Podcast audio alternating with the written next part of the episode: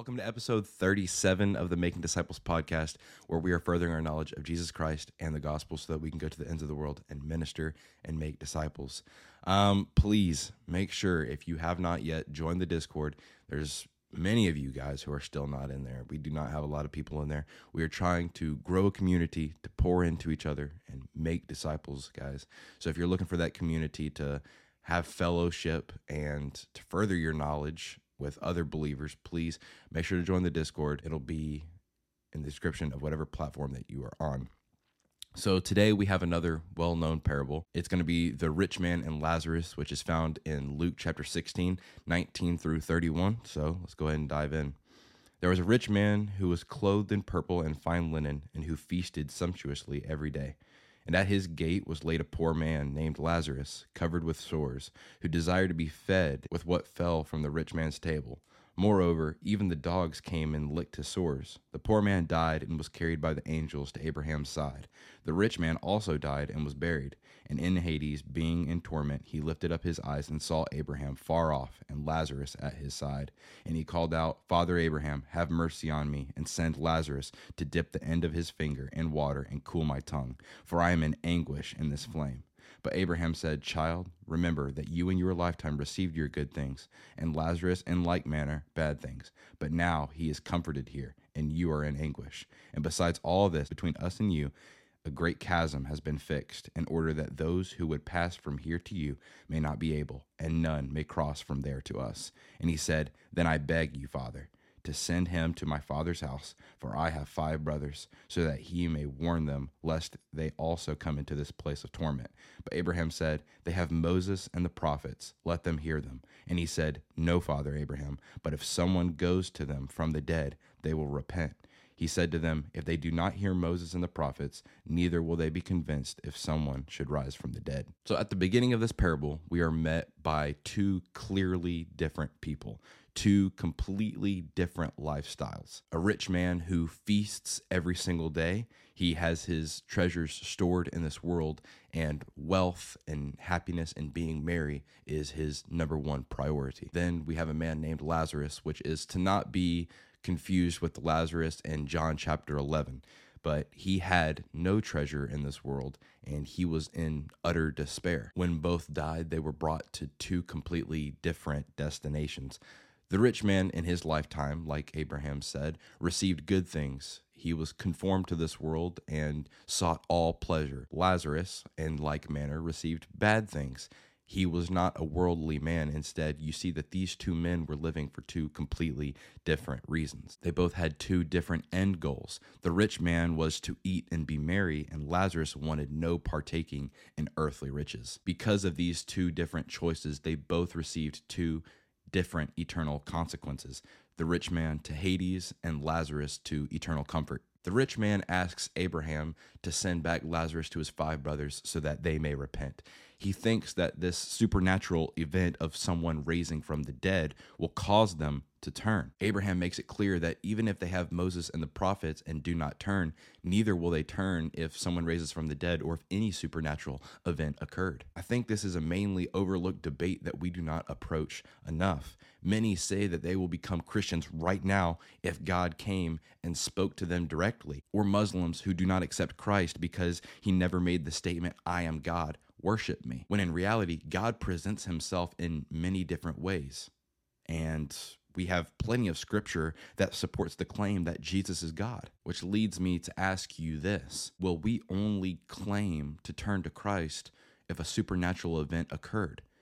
Do you neglect the scriptures because you see no evidence for God? Abraham states that neither will they be convinced. The scripture is sufficient to overcome unbelief. The gospel itself is the power of God unto salvation. Romans one, sixteen and seventeen. "For I am not ashamed of the gospel, for it is the power of God for salvation to everyone who believes, to the Jew first and also to the Greek. For in it the righteousness of God is revealed from faith for faith. As it is written, the righteous shall live by faith." We live by faith, not by sight. Unbelief in most cases is a moral issue, not an intellectual issue. It's a heart issue rather than a brain issue. No amount of evidence will ever turn unbelief to faith, but the revealed word of God has the power to do so. Hebrews four twelve, for the word of God is living and active, sharper than any two-edged sword, piercing to the division of soul and of spirit, of joints and of marrow, and discerning the thoughts and intentions of the heart. I heard a sermon from an evangelist named Paul Washer. I'm sure many of you guys might be familiar with him. Um, but he states that if God opened the doors of hell and opened up his arms and told every single person that was burning to run towards him, to come to him, and so that they may have eternal life, even if he opened the doors, yes, every single person in Hades would run towards him. They would run so fast, but only to shut the door and lock God out. There is this deliberate, rebellious heart that many choose to have towards God.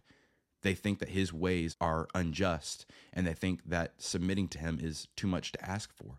They would rather, if any relationship they have with God at all, be on their own terms. That's not the case. Why do people choose to have their treasure in this world and reject God? There's some people that know there's a God, accept the fact that there's a God of this universe, and still will not turn to him because they don't agree with his ways. It doesn't matter if you agree with his ways or not. He is the creator. You are the creature. Submit to him and have eternal life. Have eternal fulfillment. Have eternal peace, eternal joy. Be conformed to the image of his son, and don't rely on the world to provide what you think it will provide. Instead, rely on God, who is generous, who is gracious and merciful, and who will give you eternal life. Now, are you holding back because you lack evidence? There's plenty of evidence in the scriptures. If you're holding back, it is a heart problem. It may be that you have an unwilling heart to submit your life to someone greater. You may have an unwilling heart to not be able to be your own God over your life anymore. You know there's the scripture, and if you do not submit to the scripture, which is the power of God for salvation to everyone who believes, if you do not allow it to pierce your heart, then no supernatural event will ever convince you. Romans fourteen eleven, for it is written, as I live, says the Lord, every knee shall bow to me, and every tongue shall confess to God. We will all bow at some point. On the day of judgment, you will bow, you will confess that Jesus is Lord. So have fulfillment and do it now. Be able to be a partaker in true fulfillment, in true peace, in love, joy, peace, patience, kindness, goodness, faithfulness, gentleness, and self-control. God longs for you to come to him if you have not yet. And if you have, spread this message. The day is coming when the Father will be done showing mercy, where he will be done showing grace.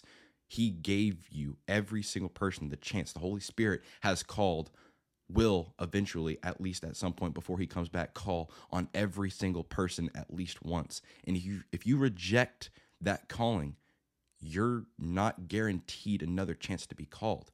So don't reject the calling. If you're watching this, the Holy Spirit is calling on you.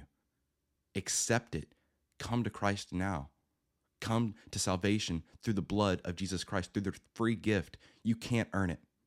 You cannot. So don't focus on earning points with God, earning heaven points with God because you did all of these works. Instead, allow yourself to be transformed by the blood of Christ, and the fruits and the works will produce naturally as God conforms you more and more to his son. Do not reject it because you want to live your life now, or do not say, yeah, in ten years, I'll become a Christian, because you know there's a God. The day of salvation is now.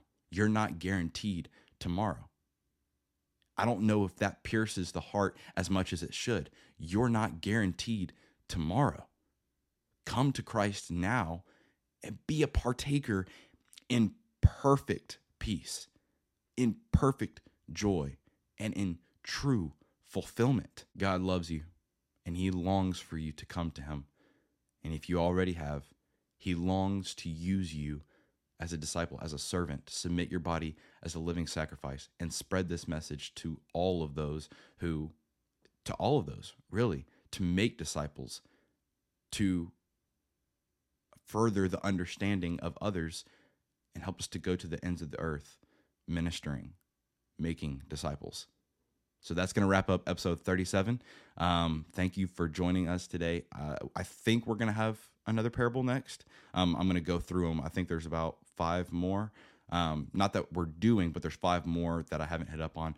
Of course, there's more. Sorry, let me clarify. There's more that I haven't hit up on, but some of them I have gone ahead and marked off because it talks about the same topic. So I think there's five more that I haven't looked at yet. Um, so we should have another parable next, but if you don't, you might be introduced to First John in the next episode, in episode thirty-eight. But either way, I can't wait to see you in episode thirty-eight. If you are looking to support the channel, please do so through Patreon or Spotify, which is in the description of whatever platform you're on, as well as join the Discord. So I can't wait to see you in episode thirty-eight. God bless.